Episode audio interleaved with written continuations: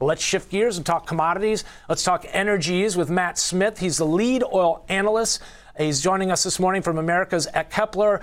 Matt, always good to have you with us. Welcome. Happy Thursday. Uh, seemed the big news this week was the Biden administration's willingness to allow the ethanol blend extend uh, the E15 into the summer driving season in hopes that that could relieve some of the pressures consumers have been feeling at the pumps. But we've been kind of debating what that does for corn prices ultimately. But uh, this does seem to be one of the focal points for traders here this week.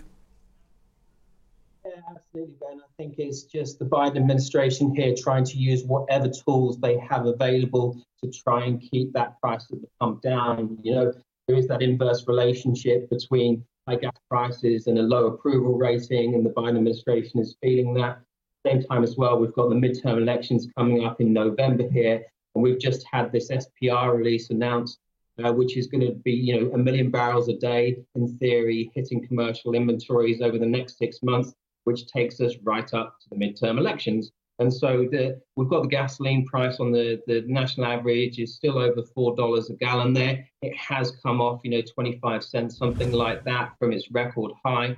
But at the same time, too, if all prices are going to stay above $100 a barrel here, it seems that that uh, retail price is going to stay above four dollars a gallon. So that's the real concern from the Biden administration. So that's why you're continuing to them uh, see them uh, pulling as many levers as they possibly can here to mm. try and keep those prices in check. Yeah, you can understand the scramble. We're actually looking at crude prices holding up 100, above 100. Now, recently we found some support around the 92, 93 level. I just want to take a quick look here in terms of where things stand on the bigger picture, the daily time frame. Speaking of that 92, 93 level, looks like we've double bottomed, triple bottomed there, I guess you could call it, and we are now back above the 50-day moving average after comments this week, Matt, from the IEA, OPEC, EIA, basically all sort of uh, kind of supporting this narrative that demand growth forecasts are being revised lower across the board, a reflection of what's going on in China, the impact of the lockdowns, I'd imagine. Yeah, absolutely, Ben. So if we take the IEA's report, we saw them cut their demand forecast for this year by 260,000 mm-hmm. barrels a day, highlighting China there specifically. Uh, with the OPEC report that came out, we actually saw them cutting by more. They cut by uh, half a million barrels a day. They see higher demand growth than the IEA anyway for this year, but there is that consistent theme here there's really kind of these two counterweights from a bullish and bearish perspective, Ben. So from from the bearish perspective, there's obviously the Chinese lockdowns. You know, you have tens of millions of people locked down there.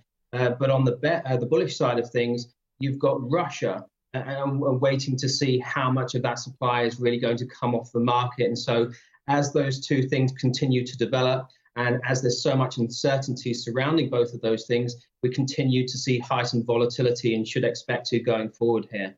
Matt, in terms of that, I'm hearing something along the lines of 1.5 million barrels per day in terms of Russian supply seen falling in April, and 3 million barrels per day. I'm hearing calls for uh, declines in for the month of May. Ben, it's so tough. So, in terms of the actual exports, we saw a, a bit of a head fake late last month. But then so far this month, we're actually seeing Russian crude exports higher. Hmm. And so they're continuing to push out that crude. Hmm. European markets are continuing to take that crude in. Hmm. Now, you are seeing little nuances in the data. So, for example, you are seeing India taking in more crude. Uh, you're seeing some countries taking in less, like a Lithuania or a Finland or that, Netherlands as well, pivoting. But the big picture is we're not seeing a drop in terms of those exports yet. Okay. I think we saw a bit of a pop in oil prices yesterday because there was talk of uh, trading companies dialing back on those purchases uh, mid next month going forward after that. Uh, but at the same time, too, they're still saying that uh, countries are going to be supplied because they need that security of supply. And so, regardless, because there's not sanctions in place, these countries and ultimate destinations are still taking this crude. So nothing has changed just yet. And that's why we're seeing so much volatility, I think, day to day, because we're not seeing the impact of, uh, of, of, any uh, uh, flows on Russia being dialed back yet. And that's why it's still frustrating, to be honest, right? It's, it's a crazy situation. It is, and volatile at that. And uh, the Biden administration addressing it with India this week, I think it was earlier in the week, in terms of some of their purchases. Now, one thing that has changed, I've noticed, Matt, is we're seeing a couple builds come into inventories this week. The EIA reported a significant build. I think it was 9 million. I think this was a little bit anomalous, though, Ben. So we did see refinery runs pull back uh, last week and in this week's report. The same for exports as well. So going forward, I don't think we're going to see weaker exports and weaker refinery runs. That said, we've got these SPR releases coming mm-hmm. through, huge numbers, mm-hmm. right? And so those continue to add sort of 4 million barrels a day or more, 4 million barrels a week, sorry, or more into uh, commercial inventories. And so what that's likely to do is just uh, uh, keep us from dropping below sort of 400 million barrels there, at least in the coming months, as you continue to see that, that support coming through from those SPR releases. So, you know, if we didn't have those, US inventories would be dropping to multi-year lows. Uh, and so those are those are, uh, uh, helping. They have that kind of stealth effect, you know, of, of not really uh, having a major bullish influence at a time as we move through summer when we should expect to be really seeing large draws coming through. They will be somewhat smaller. Uh, just taking a quick look here in terms of crude oil on a weekly time frame, it really speaks to the run-up we've seen from the pandemic lows around 650 up to $130.50 recently. Now, again, holding above 100 at 102. Well, just shy of 103 right now, down around one and a quarter percent. Matt, talk to me. Speaking of a run up, I was looking at natural gas prices yesterday. I think it was around 350 to begin the year and up through $7 yesterday. I mean, this is quite the move higher. Uh, we had seen a significant portion of this, uh, I think it was a week or two ago, but it looks like continuation.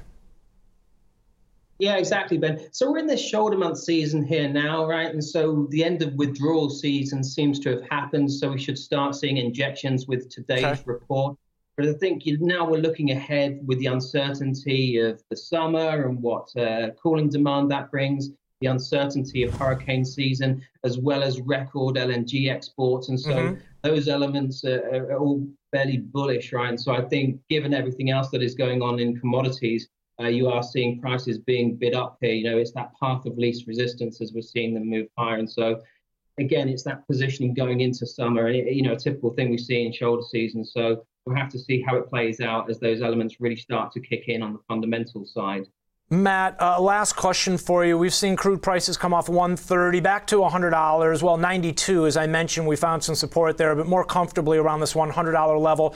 I've been kind of speaking to the point how it seems like some of the run up we saw to 130 was tied to some fears that Putin could take drastic measures, cutting off Europe, for example. The U.S. was sort of providing some backdrop scenarios should the worst case scenario play out. It didn't crude pulled back. I guess I'm wondering if we're to see some real positive developments, even though we're kind of gearing up for it seems like phase two of uh, Russia's attack on Ukraine. If we were to see some positive developments, where would crude be? Is it down around 70 ultimately? Is there still $30 in premium right now, even though we're seeing, uh, uh again, you know, worst case scenario is not playing out, but still, as mentioned, a very volatile situation uh, uh nonetheless? We saw positive developments, resolution of, of some sort with the Russian Ukraine crisis, combined with what we're seeing with China here, by all means, we could see prices drop below 90, something like that. But given what seems more likely is, you know, China uh, unwinds its lockdowns, we see things improve there in the coming months. But we still see an issue with Russia, and we see that supply uh, taken off the market to a certain extent.